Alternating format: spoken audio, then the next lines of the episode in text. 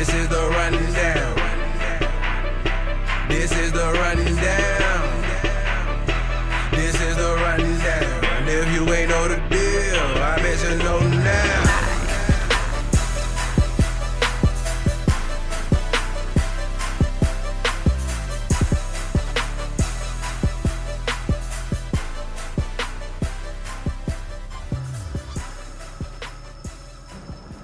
This man right here is your father? Right there? Do you have a question about that? Yes, ma'am. I was wondering if uh, if your dad really is an African American man. That's a very. I mean, I don't. I don't know what you're implying. Are you African American? Mike Wilmer. I don't. I don't understand the question. Of, I did tell you that yes, that's my dad, and he was unable to come in January. Are your parents? Are they white? I, I, I re, nothing about being white describes who I am. from a very young age felt a, s- I don't know, it spiritual, visceral, just very instinctual connection with um, Black is beautiful. She says as a child, she preferred to draw pictures of herself using a brown crayon instead of a peach one. And her parents tonight say that's not true. This did not happen. Not at that early age. This is a fabrication because we were very in touch with our children as they were growing up. I was a stay at home mom. I was in touch with the teachers at school when she went to elementary school. This just simply didn't happen. Shout out ABC News for that audio. Do appreciate it. Um, ask for forgiveness, not for permission in this case. But uh, if you didn't know, we're talking about Rachel Dolezal today. Oh yeah, that crazy white lady. Mm-hmm. We gonna do it. and if you don't know me, uh, I am your host CL, and I'd like to welcome y'all to the Rundown South podcast. That's right, the Rundown South, and you can get this every time it comes out. Going on over to therundown.com. That's D-A rundown.com. Gotta know that. And you can get this every time it comes out. Slide on over to iTunes, hit that subscribe, and please rate and review. I want to know what y'all think because I want to make this the best podcast possible. I want to have some really good conversations, hence the name change. Uh, if you have heard the podcast before, it was previously called The Rundown Sports. I felt like it was giving off the wrong impression that most of my conversations would be about sports. I want to move away from that, but I still want to uh, retain that uh, I guess real estate that I mark my territory when it comes to sports. But it's time to expand and really get into some nitty gritty issues that you know some people might be a little afraid to touch. Uh, I'm talking to you, Fox News, uh, but uh, right now, um, if you go to Twitter, uh, you can find the show at the Rundown South. Uh, I am at Seattle Main Event. Please send all of your feedback. Uh, I even you can shoot me an email cl at the rundown.com. Uh, however you want to get it back to me. Uh, I definitely do appreciate any feedback. Uh, you can find us on Stitcher Radio, all over the place. But um, since I'm opening up the floodgates on different subject matter, I wanted to talk about Rachel Dolezal. Now, unfortunately, I couldn't uh, be CNN and jump on it right when it broke, uh, so it is a little bit late. But I still thought the conversation was worth having because it wasn't just the fact that we was cracking jokes, and we are we are totally entitled to still crack jokes, but I did have some questions on how did we get here in the first place.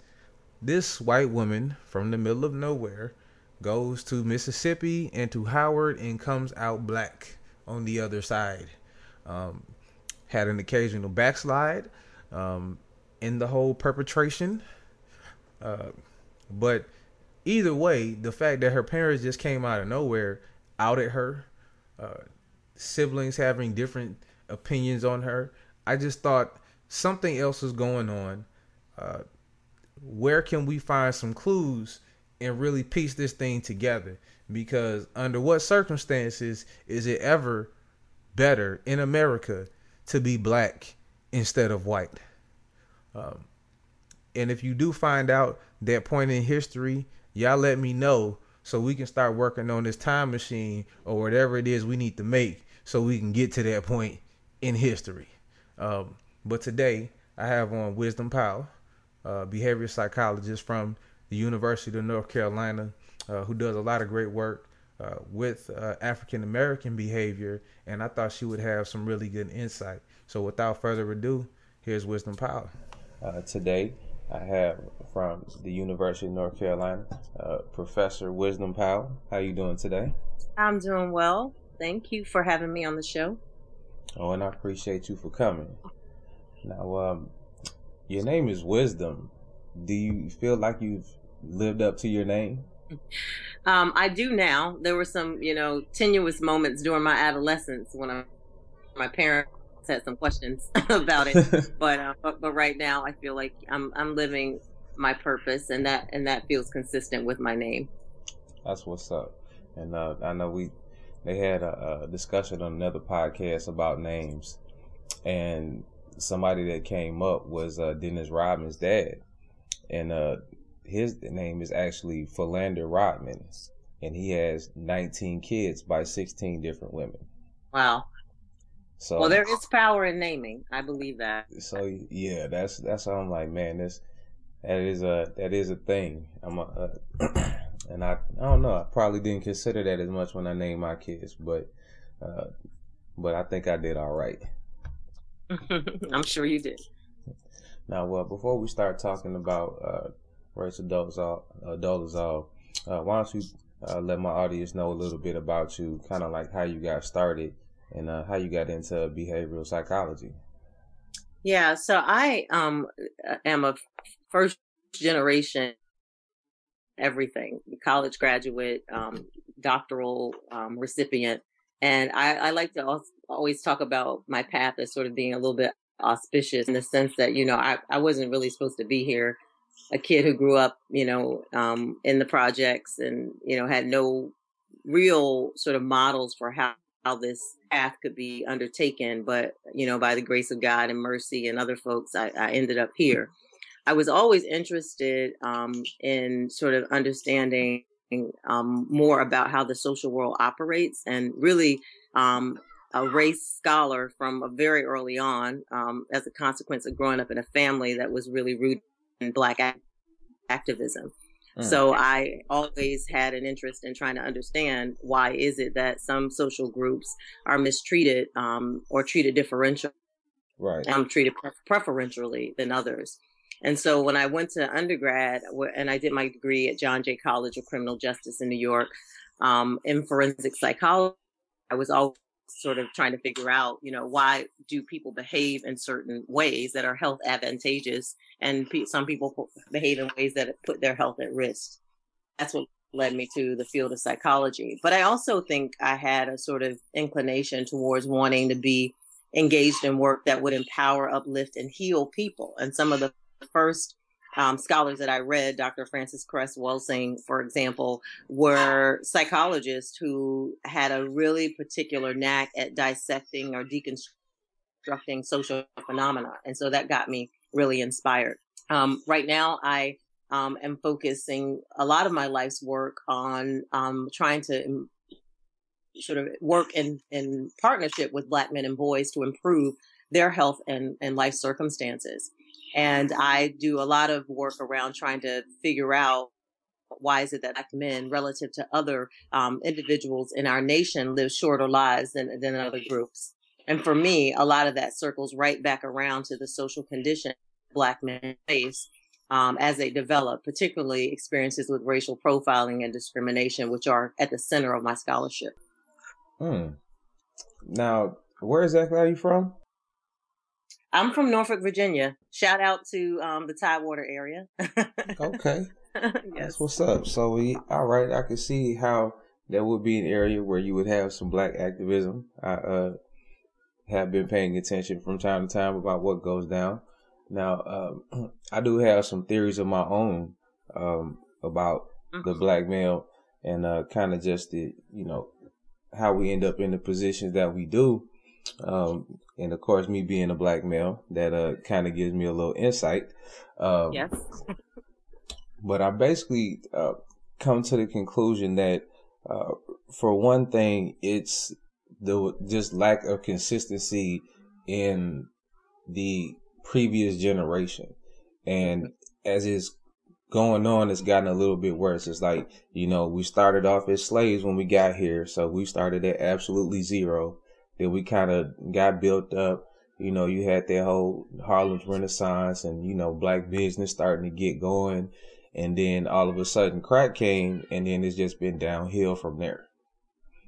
Yeah, I mean, I think there are. I mean, a lot of what you're talking about resonates um, quite deep for me. Because I think that um, one of the things that we've not paid a lot of attention to is the is the connection between um, our history and the generational cycles of of disillusionment that are present in our community. I think, you know, the generation before us had a particular mission that they set out to accomplish was to establish equal rights and to have people um, be treated um, based on the content of their character, not the color of their skin. And that mission, you know, um, very importantly was taken up, but I think there was a bit of, of a, of a disconnect between that the mission of that generation and our mission now because the generation before us had to deal with pretty blatant forms of racism and discrimination and so they knew the enemy they knew what they had to confront and overcome and now we have this sort of more blind subconscious um, you know implicit forms of discrimination that wreak havoc on our psyches that we um, can't always name and call and often when we do sometimes a generation before us will say well you're not dealing what we had to deal with what we had to deal with. And so they can somehow um, not silence on purpose but really silence the voices of, of, of, our youth. And i do think that a lot of the social um, issues that you describe the influx of crack and other drugs into our communities have had wreaked their havoc on both black men and women with black men and often, you know, um, having the worst outcomes as a consequence. Yeah, and I know uh, I kind of just seen firsthand, just from now uh, stepping into the space of being an entrepreneur. Um, you know, it's a lot of those lessons that you know making business relationships and things like that. You know, we don't really ever learn. Like those are just really important life lessons that are not taught in school and are usually handed down from, you know, father, mother, whoever to, you know, their offspring. And we don't really have that culture because the last people that we knew, they sold drugs. You know, all the people that we looked up to, you know, that, you know, looked out for us, that's what they did. And if anything, they could teach us how to do that. And I just hate that it's like that, but you know, it's it's a, a never ending cycle that I wish, you know, we I could do more to help. Well, I think you are doing more to help. I mean, this program is one example of of your um your effort to like put to center the voices of of of, of our youth um in this broader conversation. Again, like bringing to light some of the issues that you face and how you've overcome them.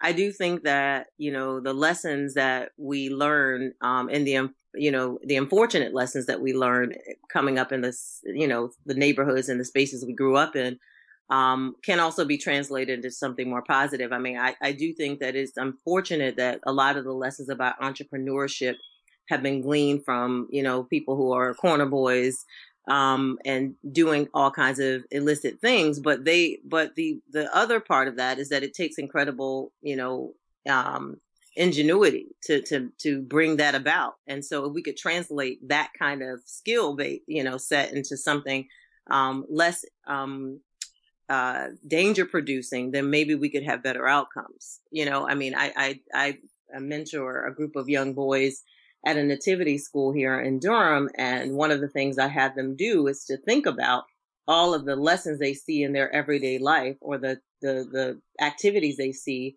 and, and to think about how those might translate into help more helpful circumstances. So learning how to, to run a business, a, a corner business, um, even if it's illegal, takes skill and, uh, and ingenuity. And so what is it about those skill sets that we can translate? so that it makes sense to the to the folks that we're trying to work with and uplift. You know, we can't um, divorce ourselves totally from the environments that we've come up in, but we can certainly glean more positive lessons from them. Okay. So if anybody doesn't know uh, what uh, Professor Powell is talking about, just look up Big Meech or watch the BMF movie, and you can see somebody who took the drug game to an enterprise level. I mean, he probably could have competed with UPS the way mm-hmm. his distribution network was set up. Absolutely. That was incredible. Now, I could probably go on about that all day. Probably just gonna have to get you back on on a separate day and might have a little. Uh, I don't know. Might see if we can get a few people in on that conversation. Um, but what I brought you here for uh, was to talk about Rachel Dolezal because I'm just confused by the behavior. Um, so before I uh, start asking questions, I want to just kind of go over a few things that just stuck out to me from the timeline. Uh, mm-hmm. And uh, I guess go ahead and follow that with the question. So uh, when I started reading what happened, I seen that, uh, you know, she came up uh, as an investigation for, well, she didn't come up for an investigation, I should say, but she reported that she received some hate mail uh, around June 10th, and they couldn't find anything actually being delivered to her. And that seems to be the first wrinkle. And then her parents came out of nowhere. Um, this uh, white woman who pretended to be black, biracial, uh, quote unquote transracial, which I don't think is actually ever a real thing uh, in this case uh, or a real solution. Uh, and I don't know. Let me just go ahead and just ask you what what is your opinion or like what do you diagnose Rachel Dolezal with being? Well, I just want to say that it is incredibly difficult to diagnose someone without having a clear sense of a, of that person's developmental history. Um, mm-hmm. Um, you know, as a as a clinical psychologist, a person comes in to see me, and we spend an incredible amount of time talking about their past experiences, their relationships, their family history, their social experiences. So without that information, it's really impossible to diagnose her. But there are some things we can think about when we look at this particular case. The first thing I think it's important to say is that what we're really talking about here is racial identity. Um, and how it develops, how it is ascribed, how it's um, perceived, and how it's co-opted. And from a normative developmental perspective, like things that people go through normal, normal in a normal fashion, we all um, develop identity um, based on our race, our gender, our sexual orientation, and that's a process that we all go through. What what we're talking about with respect to racial is her um, sort of assumption of a black racial identity. And I think that when we try to consider, you know, why she might have done taken on this identity, I think we have to go back to the the history again, like you pointed out, the timeline of what happened. I think the problematic thing for me in all of this conversation, and we'll we can delve deeper into these topics, but I just want to say this up front is that you know there are many ways that one can align themselves with the mission of oppressed groups. Yes. Um, there are many, many ways. You can, she could have been Rachel Dolezal with parents who are not black. Um, um, and still came to work on behalf of Black people and could have worked at the NAACP. The problematic thing is it's sort of um, like identity theft. Like you come in and you and you and really, I mean, that's what we're talking about.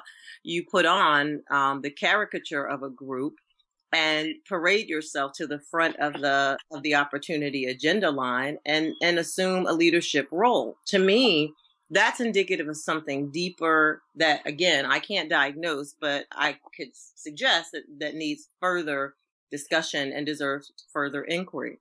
The other issue that's problematic is this whole you know claiming how do you how you shift from claiming that you were discriminated on the basis of being white um, so you claim reverse discrimination in a historically black college and then you assume the identity of that oppressed and historically marginalized group I don't know how you reconcile that, even in a framework um, where you tout terms such as transracial um, which I also think is is mythic, um, just as mythic as post racial is. Um, there's just it, it, just doesn't compute for me either.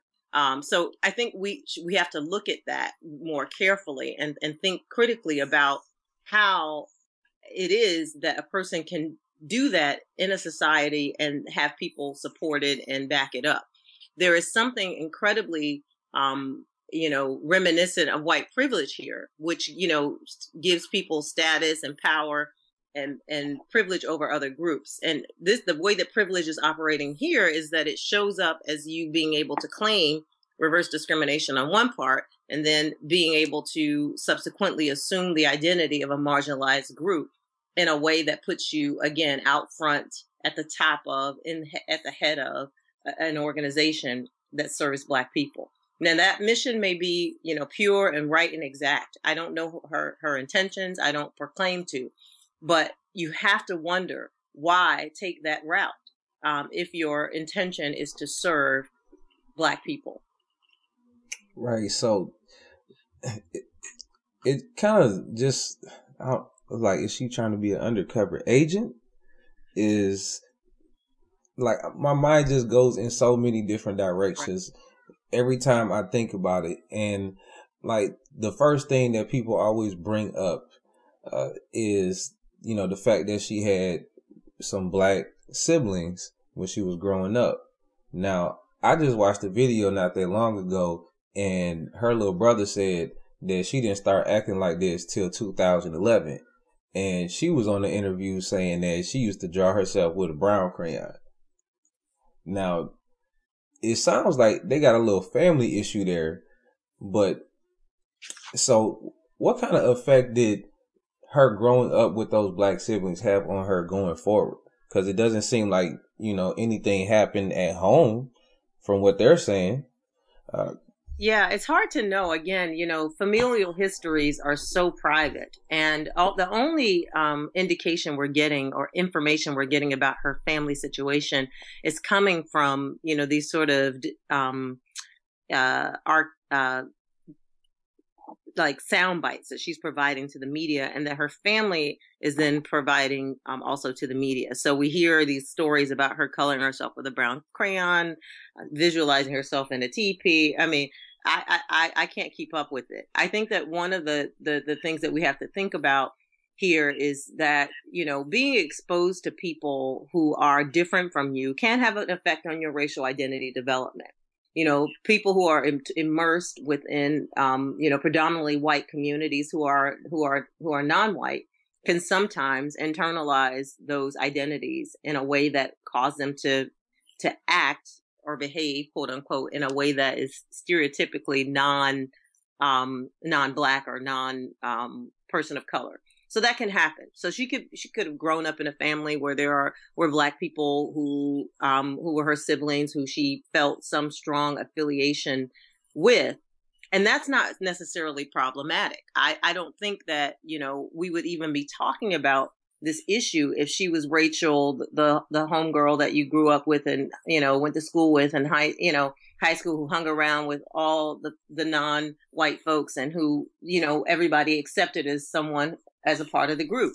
The the issue here again gets back to this this this sort of appropriating black identity in a way that puts you in a position of power and to yield power and control over the lives of black people. I mean, the NAACP is a powerful organization rooted in historical, um, you know, um, civil rights activity.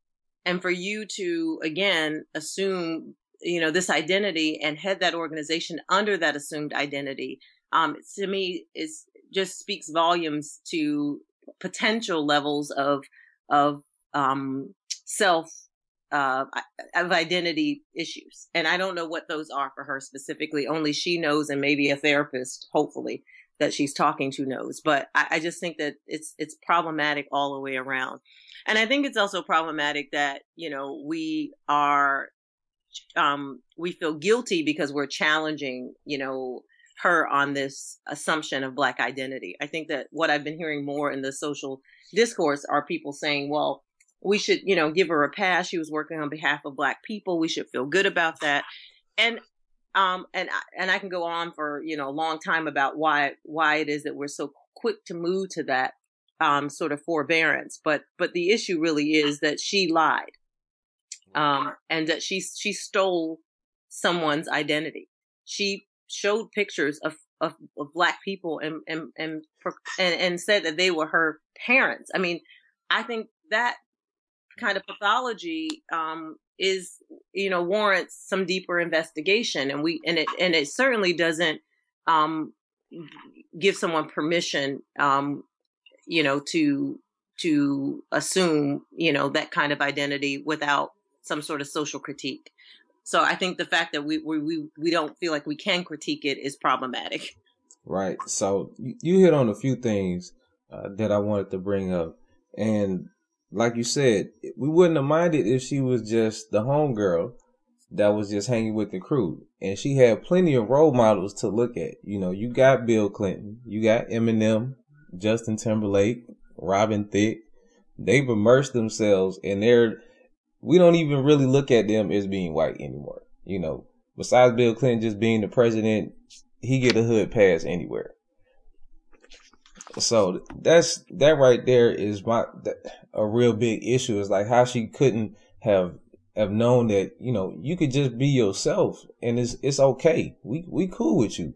Um, and another thing that you brought up, you know, her going to Howard, uh, you know, she took African American studies.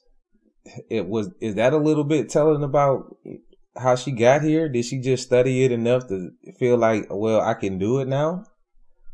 I mean, the reality is that Black history uh, is is our nation's history, right? So, eh, what's sad about it is that she we she had to take an African American studies course to get information about black culture when it should it's american culture it should be mm, you know, centered in all of our pedagogy and so that's problematic but i think that you know why people why people study what they study or pursue what they pursue again is an, a deeply personal journey. I think that she pro- likely, you know, I mean, I like to think because I feel really good about black culture that she went and and learned and studied and became a fan of, you know, our plight and and and also became enamored with um our resilience and our capacity to overcome. And sure yeah that's that's an incredibly attractive thing to be exposed to, especially if you haven't had that kind of immersion or exposure before.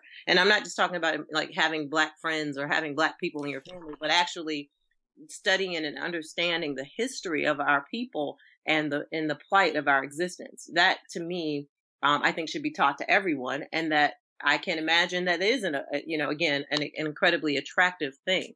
But and all of that is is good is great. Like no one's questioning her course. I'm not questioning her course of study. There are many non-black people who who study African African American or Africana studies and who become prolific scholars in this domain.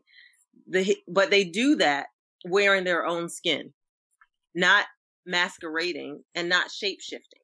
Right, like mm-hmm. shape shifting Im- Im- implies, you know, a certain level of privilege. Like you, you, you can't be a black male walking through Ferguson, Missouri and shapeshift. And in the moment that a gun gets pulled out, get to transform yourself into a white person.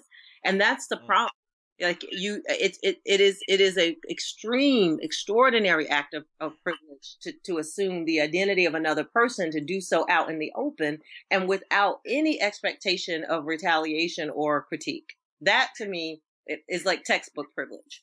And so I think we have to, um, to think about that. Um, and again, you know, without even having to delve deeply into the personal psyche of this of, of, of Rachel, we can we can critique that without any issue because there, you know, you can see that, you know, even with blinders on, that there this is this is a problematic way for one to to align themselves with a marginalized community.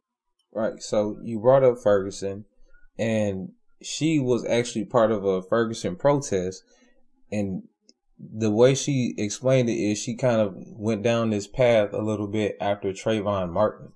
Now that might be true, but in a big picture thinking, we would have preferred you to be white and come out and say some of that stuff. That probably would have gave it a little bit more umph.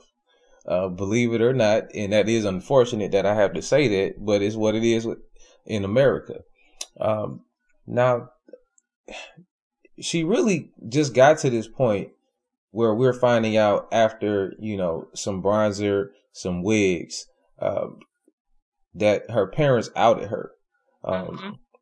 I want to ask you about that, but really I want to know is how was she able to like fool so many people? Is it just her actions? Now, uh, my favorite ESPN host, um, actually said he, he referenced a picture where, um, she was standing on a rail and you could kind of see her backside.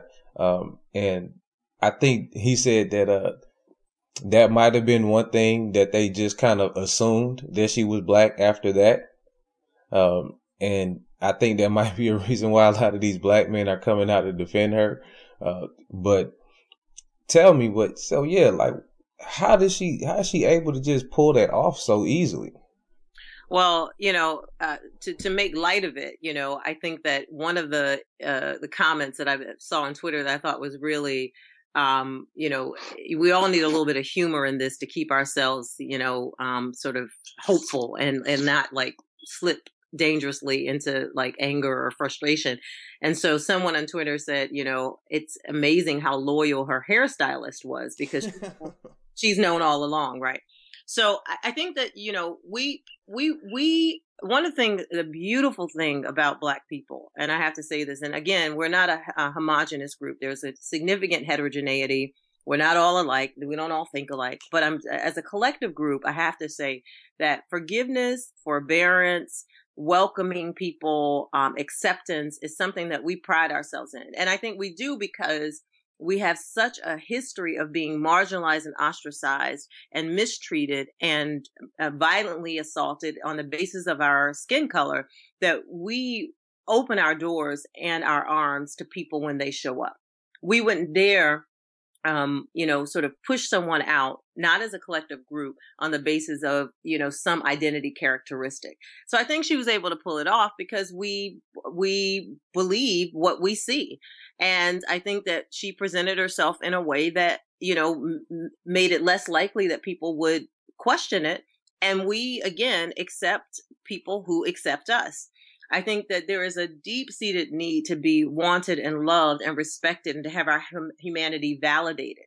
And that's based on years of systematic oppression and, um, and, and also bias. So when someone shows up and they say, I love you, and not only do I love you, I want to work on your behalf and I believe in the plight of your, your people and, and they align ourselves, they align themselves with us, we are, we, we open our doors. And we saw that um, sadly happened in Charleston. Mm-hmm. So I think that that's just a reality. And that's a deeper conversation about the, the remnants of systematic oppression and what it does to people who are marginalized. Like what it, what, what can happen, you know, to your psyche when you have waited. It's like a, a, love hunger. You waited so long for someone to show up and say that they they love and value you that when people do, we're just so excited to see that. And so um, so so pleased that people find us acceptable that we we just we open our doors and our arms. And i think that that's that's a beautiful thing but it also um, has some unintended consequences. Certainly does. And i'm, I'm going to ask you about what happened in charleston um, after we finish with rachel. Um, but man that i'm gonna have to find that tweet and i'm gonna have to throw that one on on the uh, show notes because that one is a perfect uh, description of somebody who's being loyal. Uh, when you doing this girl hair and you know all along she got blonde roots, you know that she's not black. So shout out to whoever that chick is. Um, real ride or die. Um, now, um, like when I after I seen her her sister Esther, I kind uh-huh. I almost felt like she kind of wanted to be her a little bit and because she had the the natural hair doing the afros and i was like huh i i wonder if that was something to do with it. Now is it the fact that she got up close and personal with the the actual black female psyche? Uh, And I want to ask you that, and also uh, to piggyback on it, like kind of uh, just give me like where does this fit? Uh, in the black female psyche? Of course, you being one yourself. Well, I mean, it's really impossible for you to masquerade as a black woman if you're not one. I mean, it's just, and and that's because you know race, even though um, it, you know, as we uh, in our history, the meaning and significance of it has has has shifted. We do know that race um, w- was a tool for social categorization that was based on physical appearance and um, and assumed biology, but which really resulted in certain social access and privileges and also social marginalization of groups.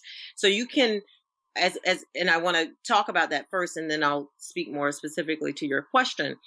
The issue here is that, you know, as we're talking about whether or not can, someone can, you know, become a black woman just by saying it, I think that it's a ludicrous assumption because we know that what's tied to people's racial and gender identity is a history of experience. People develop identities based on experiences and social transactions. And had Rachel, you know, there, and again, there is a history within our nation and within our history, um, our culture of passing. So black women, men passing as white um, and even some folks passing as Native Americans when they want to assume a certain amount of of, of um, respect and and assumed authenticity. So that's the, that idea that race is um, socially constructed is is true, and it and I think it it also backs up this idea that Rachel can't just get to know a black woman, study African American study, you know, uh, history, and then certainly uh, you know, now have garnered enough insight and information to then live the life as a black woman. Right. Because at any moment, I mean, the reality here is at any moment she can take off her wig, she can stop darkening her, her, her skin, and she can slip right back into, to, to you know, into, into a white identity. And that speaks volumes to the idea that it's she can't just get close to learn more about black women and become one. That's just just just not how it works. And unfortunately in a society that is driven by race related social categorization and as long as we have that history that she that that kind of fluidity is mythic. Hmm. that is very well said. And i definitely agree with everything you said. I, um trying to think how I want to say it. I just wish there was a, a little bit more insight. I just wish I could know a little bit more about the family history because mm-hmm. the fact that their parents are the ones that really just came out of nowhere and said it. And then, you know, like nobody asked them as far right. as I've known. So I'm trying to figure out, are they just hurt as a family that she would go around pretending that these these black people were her father and mother or is it something like deeper than that yeah i mean family and you know this for i mean you can probably speak this about our own families families are complicated structures right with that i mean and family dysfunction or discord um, happen everywhere. Like there's no family that's immune from that. So I don't know this particular source or the catalyst for this for this sort of outing of Rachel, but I can say that you know you can hear it in the the statements that the family are, are now making. Um, that there is some, you know, level of, of of discord in the family that may be about this issue of her racial identity, but maybe deeper. And, and I don't think we'll ever know that unless the family comes out and tells us, you know, what what has been happening. I think it's quite interesting um, similar to the hairdresser that you know that the the loyalty to this um, masquerade has been kept up. I mean, you don't. I mean, there's something to be said about the fact that no one ever asked them, but it also is speaks volumes to the loyalty they had to her for all this time that no one said anything about it. So it's it's it's quite um, impossible to know what the catalyst for the for the outing at this particular moment in time might be, but we can only guess based on what we know about familial history and discord and dysfunction that there's maybe some kind of tension or or um, conflict in the family that made this come forth at this time. We just we just don't know, and we, and we may never. Yeah, this is just one of them things. I like you said, you know, I have family myself. You know, got my own kids. I know we got our little issues, and you know, before that, I seen how messed up my mama and all her people was, and you know, on the other side, everybody has a little something going on in their family. Absolutely. So, you know, we can't be mad at them for having something going on, but it's just, yeah, it's just like, how did we get here? Mm-hmm. Um, but uh, I know we've been talking about Rachel for a little while. Uh, that's really what I brought you on for. So uh, I want to wrap up things by just asking you a little bit about this Charleston situation. Um, sure. I'm sure everybody has heard um, about. Man, I can't even remember the guy's name, but um, basically, white guy goes into church, a historical church at that, Charleston, South Carolina, uh, and says that he hates black people. You're raping our women and taking over, and you know, wearing uh, apartheid symbols. Um, you know, basically saying that he just he is a racist and I do, do not like black people. And for whatever reason, um, I cannot figure out why is there so much denial that this was motivated by race, especially by conservative media. Is is that something that they're just trying to protect the privilege that they have and just not admit that's what it is? Well, it's interesting that you can't remember the name of the perpetrator. And I'm glad that you didn't speak his name because I think we need to speak the names of the victims more than the, the names of the assailant. Um, so it's actually, um, I think, quite appropriate that, w- that we're not saying his name. And I think the other issue that um, that this brings to bear is, you know, the the, the difficulty that we have in this nation with facing the history of racial oppression and discrimination. There is an incredible desire on the parts of everyone to put this this past history of racial discrimination, malice, violence, and lynching behind us. And certainly um, in this nation, we don't want to talk about the historical impacts of chattel slavery in this country. So there is the, the, what the conservative media is really mirroring is um, the American subconscious, which is to say, let's push this aside. Let's not think about this as a race related issue. This is more about all these other things. Well, and there's a, you know, we could go with that, but there are a lot of holes in that particular argument based on the words and the the actual you know um, comments by the by the perpetrator himself. This was a racially motivated crime. He didn't go into a school or a church full of white people and shoot them. He went into a church, a, a church with incredible historic significance, Mother Emanuel AME Church, and he shot and killed the people that were there who looked like you and I. So um, there, there, this is um, we have to deal with that squarely if we're going to ever do anything to ratify the the the, the particular uh, situation that we find ourselves in at this at this time in our history. We just don't have an, any more time to waste on um, looking past um, as opposed to at race. We we really have to have the difficult conversations that are going to move us towards a, a, an authentic resolution to the issue.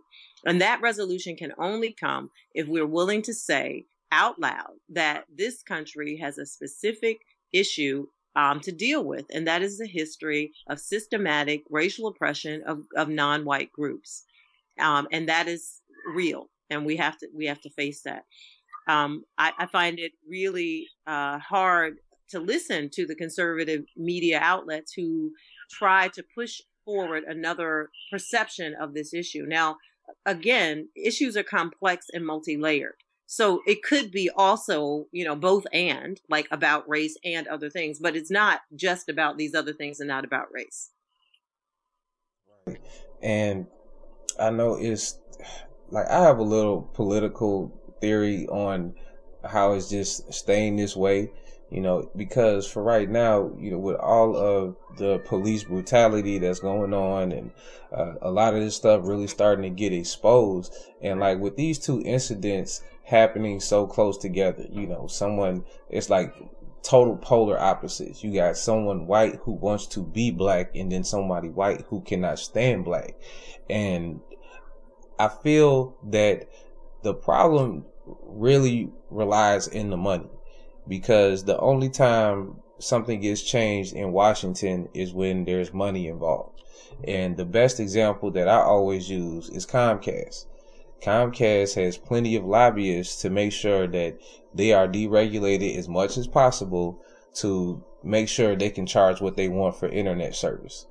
And the way that they're doing it is just paying these people to make sure they're influencing Congress.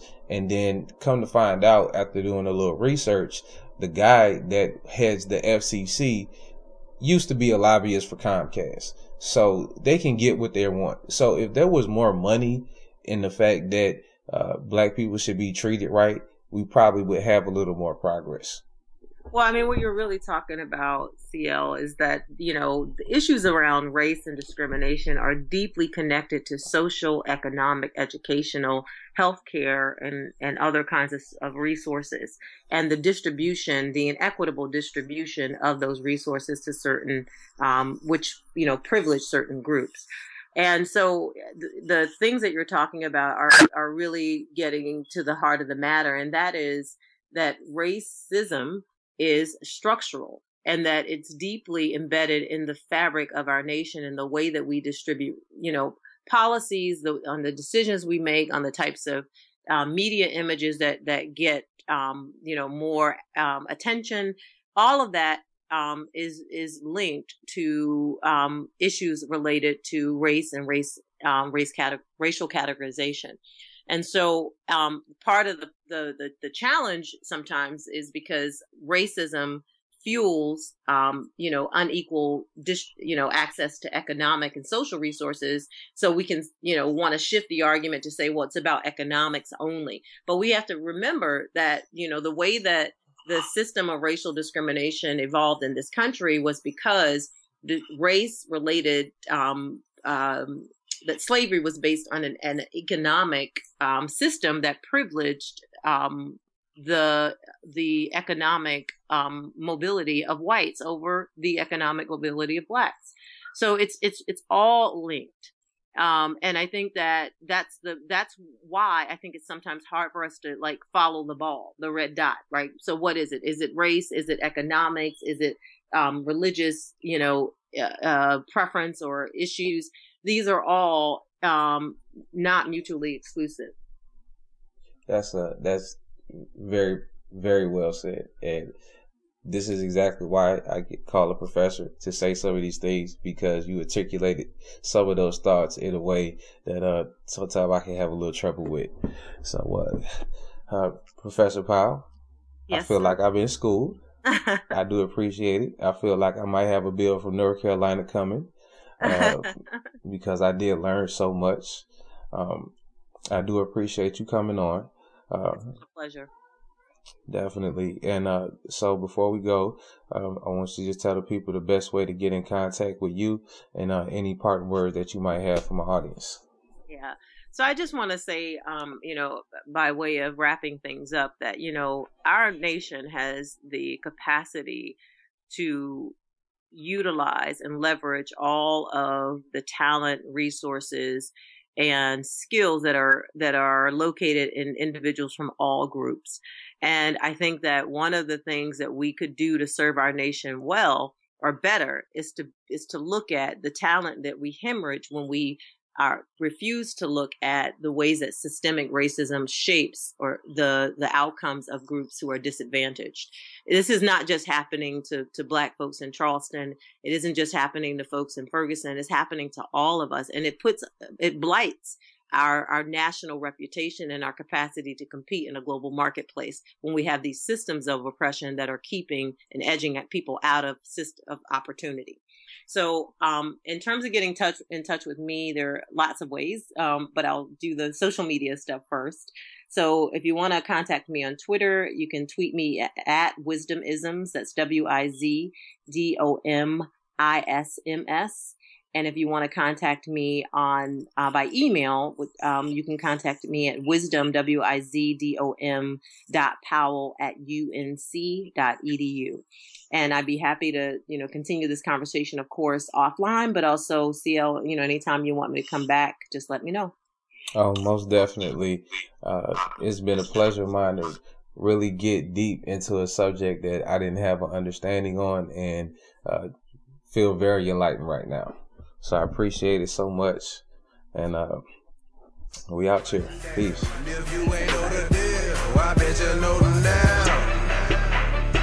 This is the running down. This is the running down.